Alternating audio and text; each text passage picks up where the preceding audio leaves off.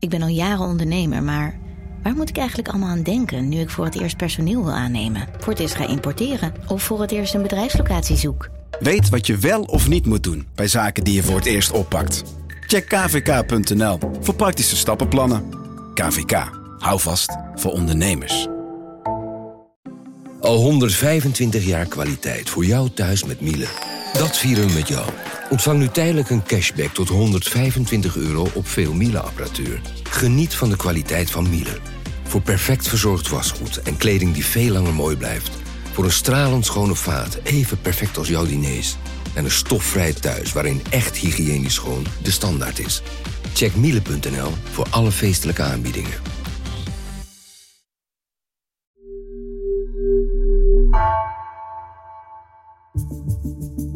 Vanaf de redactie van NRC het verhaal van vandaag. Mijn naam is Thomas Ruip.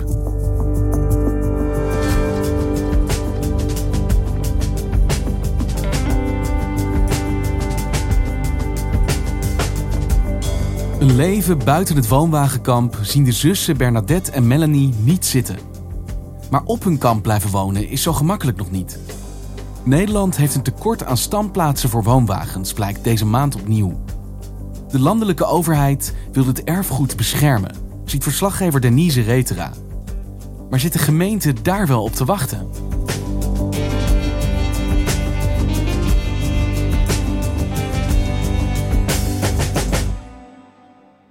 Half november was ik voor het eerst uh, op het woonwagenkamp in Heespeen. Dat is een uh, dorpje in de uh, Noord-Brabantse gemeente Heusden. En het ligt best wel afgelegen tussen de Bergse Maas, een autoweg en uitgestrekte weilanden. Nou, dit is een klein familiekampje met zeven standplaatsen en vijf woonwagens. En met modernere woonwagens van kunststof, oudere van hout nog wel gewoon paden die eromheen zijn aangelegd. En er lopen kippen rond. En waarom was jij daar? Ik was daar voor Melanie en Bernadette. En dat zijn twee zussen van 24 en 27 jaar. Nou, Melanie is blond, Bernadette heeft donker haar. En uh, ze lijken helemaal niet op elkaar. Bernadette heeft best wel een grote mond en uh, altijd haar zegje klaar. En Melanie is zachter en best wel conflictvermijdend. Maar tegelijkertijd zijn ze allebei wel heel grappig en uh, praten veel, praten graag. Dus in die zin uh, hebben ze wel echt overeenkomsten. En een beroep, bloemist, waar ze heel veel liefde voor hebben. Zij wonen bij hun ouders in de wagen en uh, de rest van de woonwagenbewoners is allemaal familie. Een opa, ooms, tantes, nichten, neven. Links is mijn tante. Daar woont opa. Links tegenover mijn opa. Rechts tegenover wij. En recht naar voren woont mijn oom. Ik heb natuurlijk aan ze gevraagd hoe ziet een gemiddelde woonwagen zomer weekenddag eruit. Nou ja, daar gaan ze gewoon met z'n allen barbecuen met de hele familie bij elkaar. Zie je ergens een rookpluim vandaan komen van een barbecue en uh, dan snuffelen waar die vandaan komt en dan uh, shockt alles daar naartoe. Grote partytent en drank en feest. Ja, dus gastvrijheid is iets belangrijks binnen deze familie. Ja, toen ik daar voor het eerst kwam, toen voelde ik me eigenlijk gelijk heel erg thuis. Want uh, ik moest mijn schoenen uitdoen en ik uh, liep over het zachte tapijt met mijn sokken naar de eettafel. En daar kon ik gelijk aansluiten.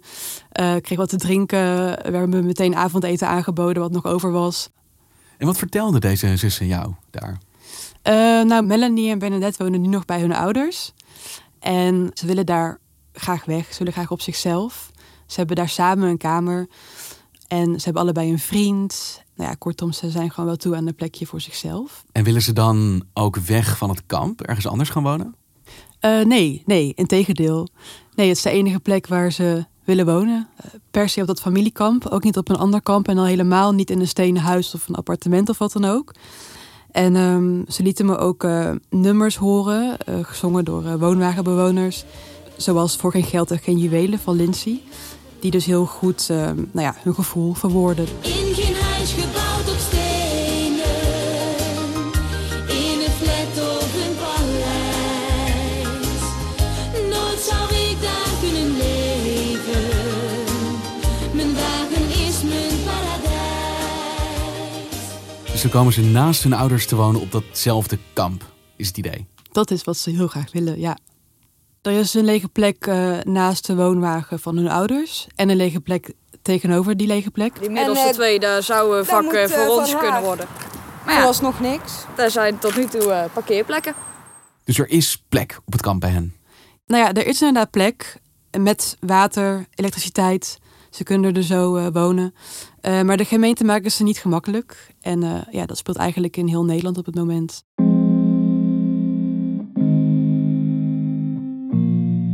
Wat is er aan de hand met de woonwagenkampen in Nederland? In Nederland is er al heel veel jaren een tekort aan woonwagenstandplaatsen. En dat is eigenlijk een stuk erger geworden sinds 2004. Onder massale politiebegeleiding is vanmorgen begonnen met de veiligheidsinspecties in het woonwagenkamp De Vinkenslag in Maastricht. Toen ehm, was er een inval geweest van eh, ME en politie. 400 politieagenten, waaronder 6 ME-pelotons in de wijk... en de Koninklijke Marechaussee in staat van paraatheid... om een mogelijke blokkade door kampbewoners van de A2 te voorkomen. Omdat woonwagenbewoners daar in opstand waren. Omdat de gemeente het eh, woonwagenkamp eh, tot een bedrijvenpark eh, wilde maken. De actie van vandaag maakt deel uit van de nieuwe aanpak van burgemeester Leers. Hij wil een eind maken aan de vrijstaat Vinkenslag... waar alles kon, mocht en gebeurde en de politie liever niet kwam. En dat ging niet zonder slag of stoot. Nee, en toen is eigenlijk heel veel commotie gekomen, ook in de media, ehm, over andere woonwagenkampen, waar blijkbaar ook al van alles speelde volgens gemeente. Dus eh, toen kwam het ministerie met een eh, soort beleidskader, waarin ze zei van, eh, we moeten handhaven, maar we moeten eerst naar een ander beleid.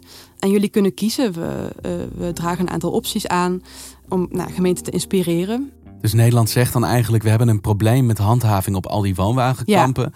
En de gemeenten mogen kiezen hoe ze dat moeten oplossen. Ja, en er waren een aantal opties. En de meest drastische was eigenlijk het nul-optiebeleid. En dat is in de Volksmond ook wel het uitsterfbeleid.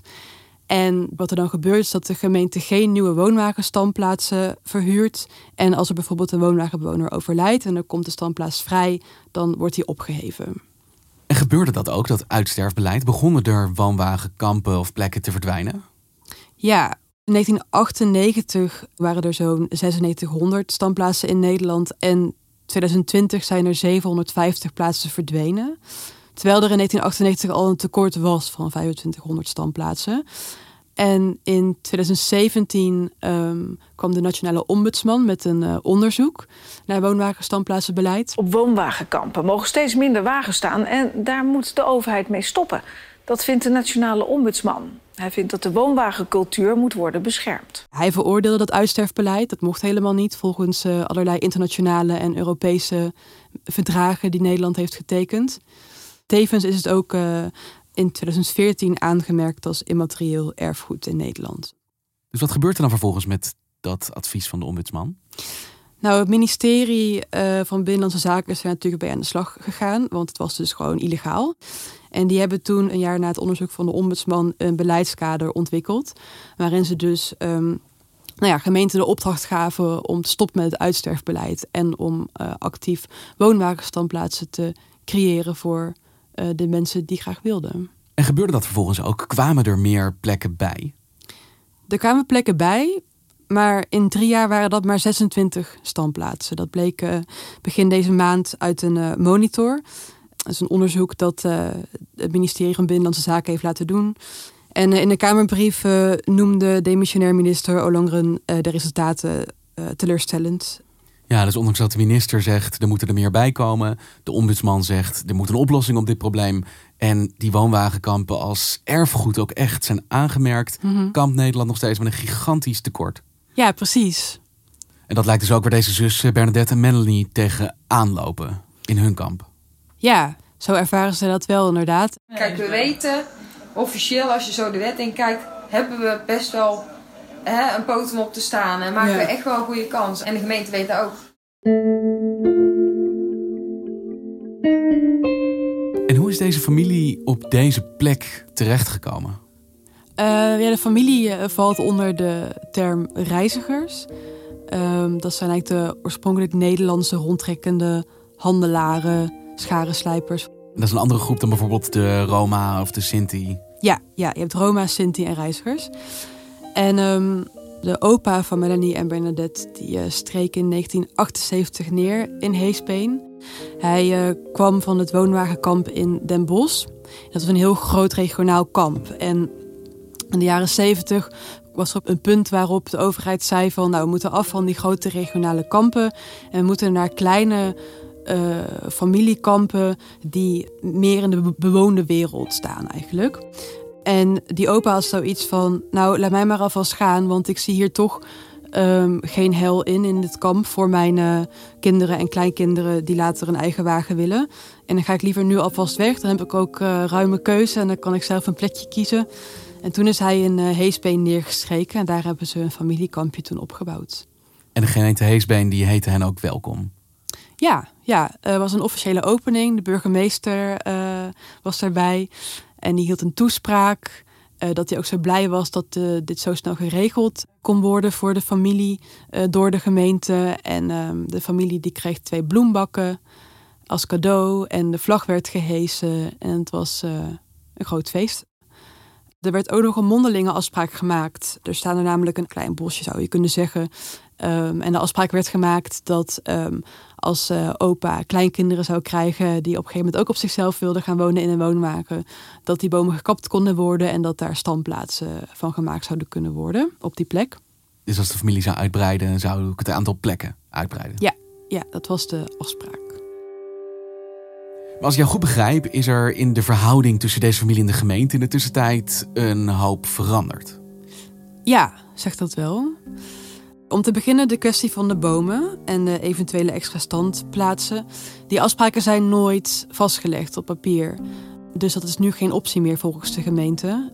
Dus dat gaat niet gebeuren. Dat gaat niet gebeuren. Er zijn wel dus twee lege standplaatsen eh, op het kamp. Dus de meiden denken nu van dat gaan we proberen om die te krijgen. Maar ook dat is heel moeilijk. eh, want eh, daar woonden ooit neven van hen. Eh, die zijn uitgekocht door de gemeente. Omdat de gemeente de situatie op het kamp niet brandveilig genoeg vond. De woonwagens stonden te dicht op elkaar. Dat was de reden. Dus ze hebben een aanbod gedaan, ga ergens anders wonen. Ja, En ja. En die neven hebben dat in goed overleg gewoon geaccepteerd. Maar die meiden die willen niet van het kamp weg en die willen heel graag die plekken huren. Maar ja, dat kan niet, zegt de gemeente, want brandveiligheid. ja, dezelfde reden dat die neven er niet konden wonen volgens de gemeente... is de reden dat die zussen er dan niet mogen ja, wonen. ja. Eh, maar Melanie en Bernadette die zeggen van dat klopt niet. Voor woonwagens gelden heel andere brandveiligheidsregels. Die mogen clusteren, zoals dat heet, in groepjes van vier. En die mogen dus eh, in die groepjes dicht op elkaar staan. Dus zij zeggen de reden die de gemeente aandraagt is onzin. Snijdt geen hout, nee. Dus eh, afgelopen september hebben ze een nieuwe aanvraag bij de gemeente ingediend voor het eh, huren van die eh, lege standplaatsen. En? Het antwoord van de gemeente eh, kwam in de vorm van betonnen rioolbuizen. Er kwam een takelwagen naar het kamp toe, eh, een paar dagen na de brief. En die legde voor een van de lege woonwagenstandplaatsen twee grote betonnen rioolbuizen neer. Nou, dan hebben we gelijk een antwoord ja. op onze brief. Ja. Volgens mij willen ze ons hier niet hebben. En is het ook zo dat die buizen dan daar neergelegd zijn... puur om ervoor te zorgen dat zij daar niet gingen wonen op die plek? Eh, dat denken de zussen wel. Dus ze schakelen de hulp in van Sabine Achterberg. Ik ben landelijk voorzitter van Team Woonwagenbelangen Nederland. Ik vind het heel erg als een gemeente niet naar de mensen luistert of hen negeert. En ook gewoon eh, onrechtmatige dingen doet, zoals die rioolbuizen die dus op die lege standplaatsen zijn eh, ja, neergezet. En eh, zij heeft heel veel ervaring met het helpen van woonwagenbewoners. ehm, ja, en opkomen voor hun rechten. Zij belt, heel boos, naar de gemeente. En stuurt een boze brief. En eh, een dag later ehm, worden de rioolbuizen weer verwijderd. Dus het probleem was eerst brandveiligheid. Daarvan zeiden die zussen, maar dat geldt helemaal niet voor woonwagenkampen. Vervolgens doen ze een nieuwe aanvraag en liggen er ineens twee rioolbuizen. Maar die zijn dan ook weg. Dus is de weg dan vrij voor hen om daar te gaan wonen op dat moment? Eh, dat is dan nog de vraag. Sabina Achterberg is vanaf dat moment hun woordvoerder. En dan ontstaat er een vrij lange mailwisseling eh, tussen de gemeente en eh, Sabina en de meiden. Ehm, en die mondt na vijf maanden uit in een gesprek met de wethouder. En in dat gesprek, nadat de brandveiligheidsregels aan bod waren gekomen, kwam de wethouder met iets nieuws. Namelijk de geluidsnormen. Die zijn blijkbaar veranderd, zijn strenger geworden. Nou, ja, de wethouder vermoedt dat de lege standplaatsen daar niet aan voldoen, omdat het woonwagenkamp eh, naast een autoweg ligt die vrij druk is. Dus dan zouden zij als bewoners last hebben van het geluid van die weg, is dan het argument van de gemeente. Ja, eigenlijk wel. Maar zij hebben natuurlijk zoiets van: we wonen hier al vanaf onze geboorte en we zijn dat geluid gewoon gewend. Dus waarom zou het nu opeens een probleem zijn? En zij vermoeden ook dat het maar een paar decibel zal schelen. Dus zij hebben zoiets van: volgens mij zijn ze woonwagenbewoners gewoon liever kwijt dan rijk bij de gemeente. Ik vind dat het er erg naar neigt dat het lijkt alsof ze misschien gewoon liever geen woonwagenbewoners meer hebben. En dat is het uitsterfbeleid en dat mag niet meer. En is dat zo? Hoe kijkt de gemeente ernaar? Zijn dit legitieme redenen of is hier inderdaad sprake van een beleid dat het vooral zo moeilijk mogelijk moet maken voor woonwagenbewoners om hun kampen uit te breiden? Ze zegt zelf van niet, de gemeente. Ze zegt zelf dat ze ja, juist heel erg met de woonwagenbewoners probeert mee te denken. En dat ze brandveiligheid heel belangrijk vindt. En dat het dus ook echt de reden was dat ze daar dus ook echt geen nieuwe woonwagens willen um, op die plekken om die reden. Het is geen excuus, maar gewoon echt een overweging, zegt de gemeente. Ja, ze vinden dat echt heel belangrijk. Hebben ze ook in het bestemmingsplan laten vastleggen. Uh, vijf meter tussen de woonwagens. Dus de gemeente ontkent ook dat hier sprake is van een zo'n wat jij een uitsterfbeleid noemt. Van eigenlijk, ja, we vullen het niet aan en dan misschien verdwijnt het vanzelf. Ja, de wethouder zei zelfs van. Uh, weet je wat ik een uitsterfbeleid vind? Wanneer een woonwagen in brand vliegt en de brand overslaat op andere woonwagens en het woonwagenkamp afbrandt. Dus de gemeente blijft echt vasthouden aan die brandveiligheidsregels die ze voor zichzelf heeft bedacht. Dus die uh, strenger zijn dan, uh, dan de landelijke regels. Dus lang verhaal kort, deze twee plekken gaan ze niet krijgen? Nee, zeker niet. Nee. Is dat zoals het ook verder in Nederland gaat met de woonwagenkampen? Er is nog steeds een groot tekort aan woonwagenstandplaatsen. Het aantal is afgenomen. Maar het is moeilijk om te achterhalen welke gemeente het nou goed tussen aanhalingstekens doet en welke het niet goed doet. Um, maar het is wel een feit dat er een groot tekort is aan woonwagenstandplaatsen. En dat gemeenten volgens die um, begin deze maand verschenen monitor wel moeite hebben met het doorvoeren van een uh, nieuw effectief beleid, zoals dat beschreven staat in het beleidskader uit uh, 2018. Maar als eigenlijk de landelijke overheid zonder schroom concludeert dat hier een probleem zit, het tekort moet opgelost worden, er moeten meer plekken komen, waarom gebeurt dat dan niet gewoon? Ja, dat is ook uh, onderzocht uh, middels die uh, monitor, dat recent verschenen rapport van het ministerie van Binnenlandse Zaken. Gemeenten geven eigenlijk als voornaamste reden op dat ze een gebrek hebben aan kennis en, en, en, goede voorbeelden van hoe je dan zo'n nieuw woonwagenbeleid bedenkt en implementeert. Um, ook denken sommige gemeenten dat het heel duur is om woonwagenstandplaatsen te creëren en geven ze aan dat ze niet genoeg grond hebben om, uh, om dat te doen. En sommige gemeenten uh, noemen een moeizame contact met bewoners. Want zit hier een element in van een landelijke overheid, een ombudsman die zeggen: ja, zeker, dat is belangrijk voor Nederland. Natuurlijk moeten we meer woonwagenkampen, dit is erfgoed. Maar gemeenten die eigenlijk denken: ja, prima, maar niet bij ons. Ja, dat is natuurlijk moeilijk te zeggen, omdat gemeenten dat niet zo snel uh, op die manier zullen uitspreken. Uh, maar toen ik uh, Sabine Achterberg sprak over die uh, monitor die in mei is verschenen, noemde ze het schandalig dat er na zoveel jaar nog steeds niks is gebeurd. Ja, die monitor verbaast me niks, want ja, het geeft eigenlijk een bevestiging dat, dat er geen standplaatsen bij zijn gekomen. En zij zegt van ja, gemeenten die doen steeds alsof het zo moeilijk is om woonwagenstandplaatsen te creëren. En wat ik ook niet begrijp is dat het eigenlijk alleen maar luxe parkeerplaatsen zijn met, met water en licht. En dat het zo moeilijk is om aan te leggen dat het gewoon heel simpel is. En geen hogere wiskunde. Ja, het is niet zo ingewikkeld, zegt zij. Zij zegt van niet, nee, nee. En uh, de demissionair minister heeft ook in de Kamerbrief bij die monitor gezegd dat er bij gemeenten heel verschillende beelden bestaan van hoeveel het dan kost om zo'n uh, standplaats te creëren. Want uh, ze heeft twijfels erover of het echt zo duur is. En hoe zit het nu met deze twee zussen? Want die twee plekken op hun eigen kamp gaan ze dus niet krijgen. Dus ja, moeten ze dan vertrekken? Uh, ja, dat is nog even spannend. de gemeente heeft wel een stukje hoop gegeven.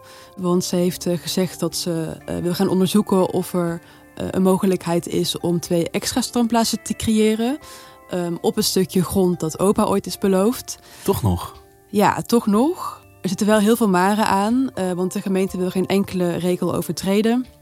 Dus ze gaat kijken naar milieuregels, naar eh, geluidsnormen. Ehm, dus ja, het wordt nog wel eventjes spannend. En tot die tijd hebben ze de keuze of blijven wonen bij hun ouders... of misschien dan toch in zo'n stenen huis. Ja, ja. Alhoewel ze dat laatste eh, denk ik nooit van hun leven zullen gaan doen. Dankjewel, Denise. Geen dank. Je luisterde naar vandaag, een podcast van NRC. Eén verhaal, elke dag. Deze aflevering werd gemaakt door Allegria Ioannidis, Henk Ruigrok van der Werven en Misha van Waterschoot. Plaatsvervangend chef van de audioredactie is Edo Havinga. De muziek die je hoort is van Rufus van Baardwijk. Dit was vandaag, maandag weer.